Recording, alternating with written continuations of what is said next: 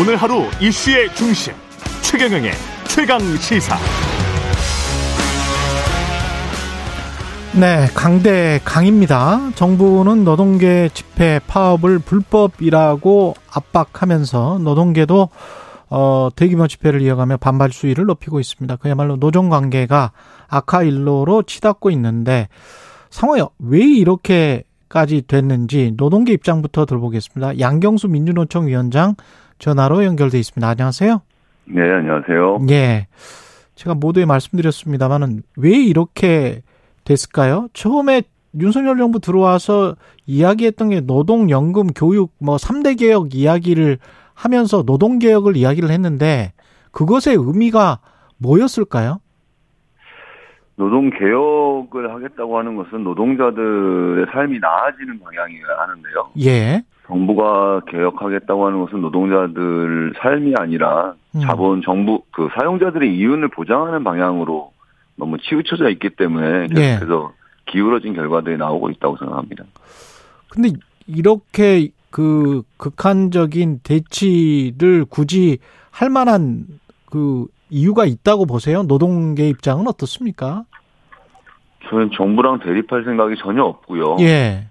정부가 노동자들 문제를 들여다보고 관심을 가져줘야 하는데 노동자들 오히려 공격하고 있어서 아. 저희도 많이 답답한 상황입니다. 공격하고 있다. 어, 어떤 어떤 양식이 어떤 표현 방식이 공격하고 있다라고 느끼시는 거예요? 노동조합의 활동이라고 하면 임금 협상이나 단체 협상 이런 것들을 해야 하는데 예. 윤석열 정부 들어서서는 노동조합 일상이 압수수색 당하고 음. 경찰 소환 조사 당하고 구속영장 청구 당하고 이게 노동조합 사업의 일상이 되어버렸습니다. 예. 그래서 오히려 그 정부에서도 이야기하는 그 노동시장 양극화 문제나 이중구조 문제에 대해서는 결국엔 비정규직 문제가 해결돼야 하는데 그렇죠. 이에 대해서는 대책이 전혀 없거든요. 예. 그리고 오히려 노동조 활동에 대해서 계속 옥죄는 방식으로 정부가 정책을 펴고 있어서 음. 노동조합 입장에서는 굉장히 많이 어려운 상황입니다. 지금 정부가 주장하는 거는 노조 회계가 불투명하다 또는 뭐 건폭 노조다 그런 이야기까지 하잖아요. 네. 예, 이런 주장은 일리가 있다고 보세요? 그러니까 노동조합 회계는 이미 다 조합원들한테 공개를 하고 있고요. 예. 민주노총 회계 같은 경우도 올해 대의원 대회를 통해서 언론에도 다 배포를 했습니다. 회계 예. 자료를. 그런데 이것을 굳이 노동부가 자기들 눈으로 직접 확인해야 되겠다라고 하면서 음. 어, 계속 노동조합을 마치 비리 집단인 것처럼 부정, 부정한 집단인 것처럼 이렇게 몰아가고 있는 것 자체가 문제라고 생각을 하고요. 예. 건폭이라는 표현도 사실은 그것 때문에 양해동 관절 노동자가 스스로 분신하는 상황까지 이르렀지 않습니까? 예. 그 회사 측에서도 건설사에서도 양해동 씨는 공갈이나 협박이 없었다라고 오히려 처벌하지 말아달라고 이야기하고 있는 그렇죠. 상황이었기 때문에 예. 정부 정책이 너무 과도하고 노동조합에 대해서 공격하는 방식으로 진행되고 있다고 생각하는 겁니다. 지금 말씀하신 대로 공격하는 방식으로 진행되고 있다면 거기에는 정치적 의도가 있는 겁니까? 그 지지율이 일부 상승했다라는 언론 보도가 많이 있는데요. 예.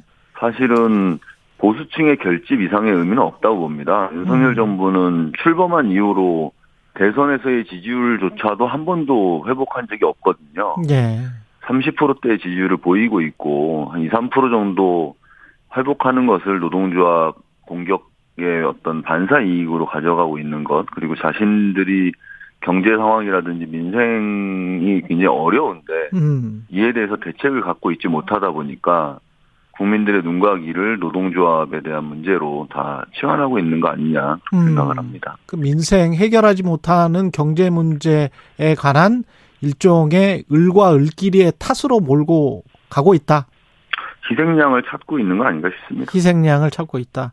경찰의 집회 진압 방식에 관해서도 어떻게 생각하세요? 지금 뭐 경찰은 불법 집회 대응 훈련, 캡사이신도 많이 비축했다. 그 다음에 한국노총 간부가 곤봉으로 맞아서 머리가 터졌더라고요. 유혈 사태가 있었는데 어떻게 보십니까? 그 장면을 보신 국민분들은 굉장히 끔찍하게 바라보셨을 것 같고요. 예. 그 광경을 보시는 분들은 과거에 용산에서 철거민들 참사나 쌍용차 폭력 진압 또 백남기 선생 그 농민에 대한 물대포 사망 이런 사건들을 떠올렸을 것 같아요. 예. 그 고공에 혼자 난간도 없는 데 올라가서 자신의 주장을 알리겠다는 노동자를 그렇게 막 머리를 피가 낭자하게 때려서 진압하는 문제는 너무 심하다고 생각을 하고요. 음. 그런 과거에 있었던 안타까운 사건들이 윤석열 정부에서 또 발생하지 않을까 이런 생각이 들어요. 예. 그 통상적으로 보면 그 스스로 자살하려고 막 고층 건물이나 한강 다리 같은 데 올라가시는 분들 보면 경찰이 가서 내지는 소방관들이 가서 설득하잖아요. 예. 그런 것도 없고 영상에서 보면 뭐 다가가서 바로 막 진압하려고 바로, 예. 하는 이런 모습이 의도를 갖고 있는 거 아닌가 싶습니다. 아까 이 양해동 지대장 이야기를 했습니다만은 그 과정 그 이후에 그 조선일보의 보도랄지 뭐 이런 것들은 어떻게 생각을 하세요? 그리고 어떻게 대응하실 생각이세요? 조선일보가 노동자들에 대해서 아주 악의적으로 보도를 하는 건 한두 번이 아닌데요. 이번엔 예. 너무나 과도했다고 생각을 합니다. 예. 그래서 월간조선 같은 경우에 스스로 뭐 사과 방송도 했던데요. 예. 근데 진심으로 사과를 하려면 유족들한테 잘못했습니다라고 이야기를 해야 할 것이고 그런 음. 악의적 보도를 멈춰야 하고 해당 기사조차도 여전히 삭제하지 않고 있습니다. 예. 이런 것들에 대해서 정부가 오히려 바로잡아야 하겠죠. 근데 아무런 조치를 취하지 않고 있는 상황이고 음. 여전히 조선일보는 노동조합에 대해서 혐오를 유포하고 있는 조건이기 때문에 예. 문제가 심각하다고 생각합니다. 그 정부 여당 그리고 보수 언론 뭐 민노총 집회를 비판할 때 가장 큰 게 뭐 시민의 자유와 일상을 침해한다.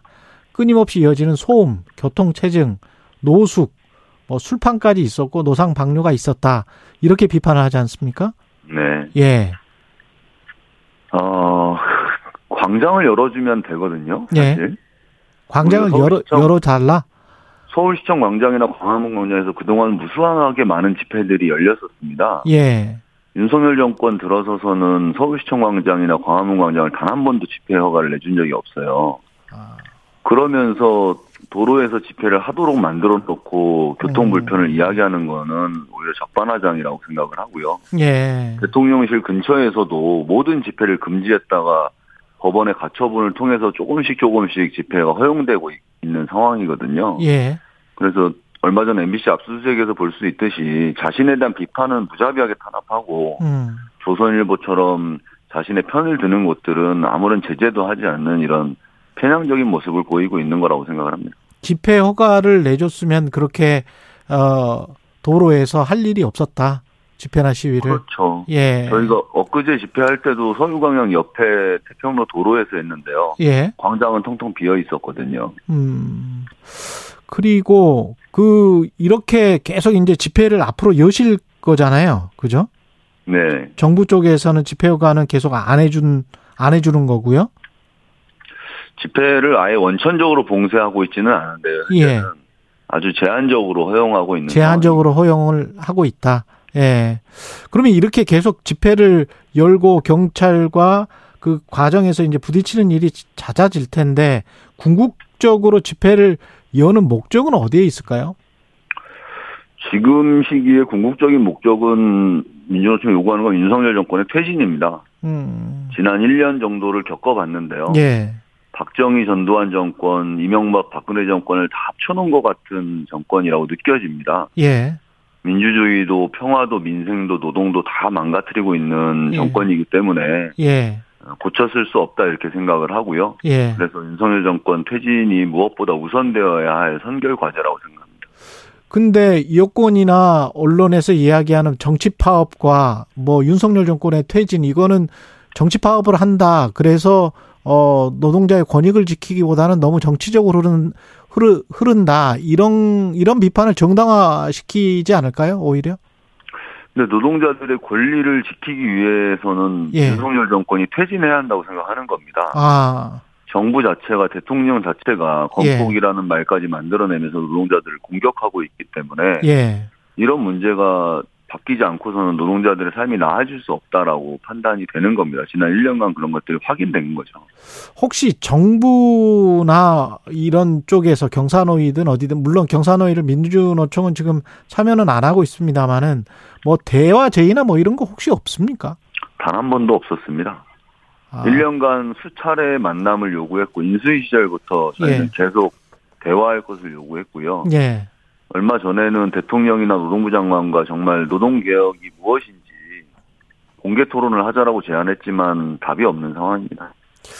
이정식 고용노동부 장관도 이 최강 시사에 출연을 두 번 정도 했었는데 이런 이야기를 하더라고요. 법을 지키고 있는지 확인한다. 본인들은 그런 입장인데 이걸 지금 탄압이라고 주장하고 있다.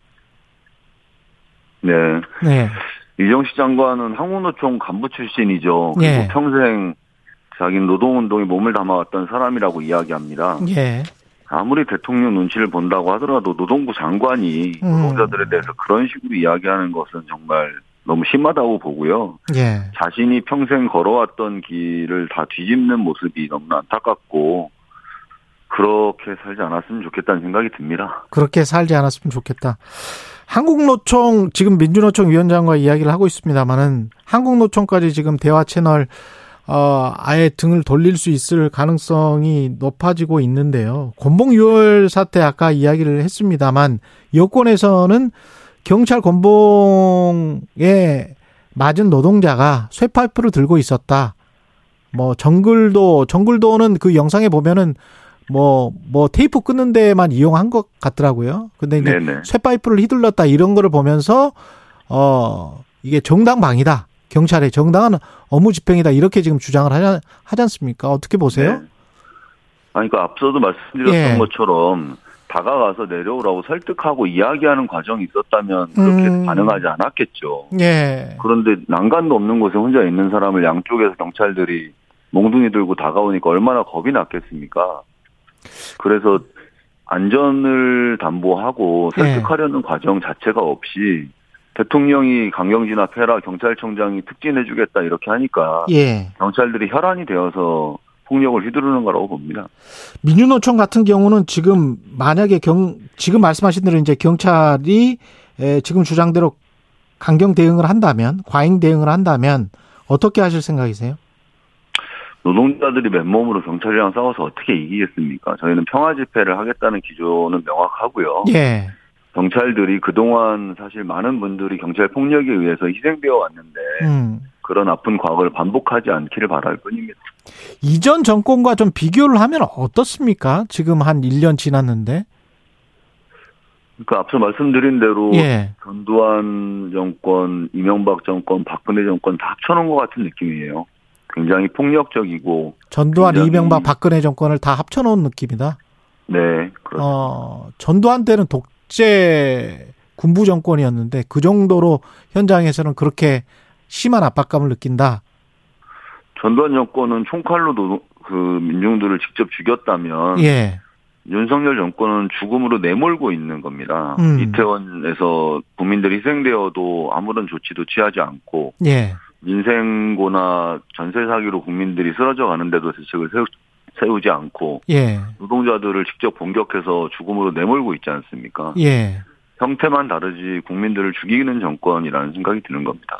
집권 여당 쪽에서는 문재인 정부 때 노조의 불법 행위에 눈을 감아준 측면이 많고 지금은 법치를 뭐 정착해 가는 과정이다 이렇게 지금 주장을 하잖아요. 네. 예. 문재인 정부 때 제가 구속됐었거든요. 예.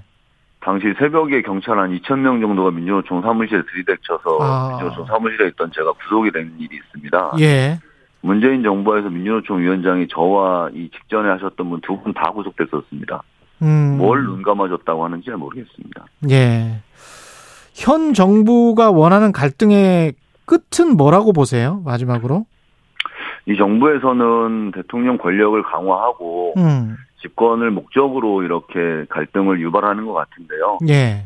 그동안 우리 역사 속에서 국민을 이기는 정권은 없었다고 생각을 합니다. 예. 정부가 이런 태도를 계속 유지한다면 결국에는 그 끝은 정권이 몰락하는 것으로 귀결될 거라고 생각합니다.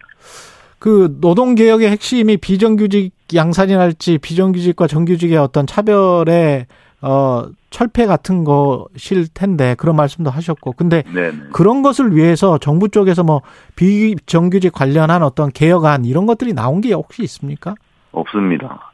아, 그런- 오로지 다 예. 노동 시간을 늘리고 임금 체계를 바꾸고 비정규직을 오히려 더 많이 양산하려고 파견법도 개정하자고 하거든요. 예. 노동자들 안전 문제를 훼손하는 중대기업 중대재해 기업 처벌법을 또 계약하려고 하고 있고 예.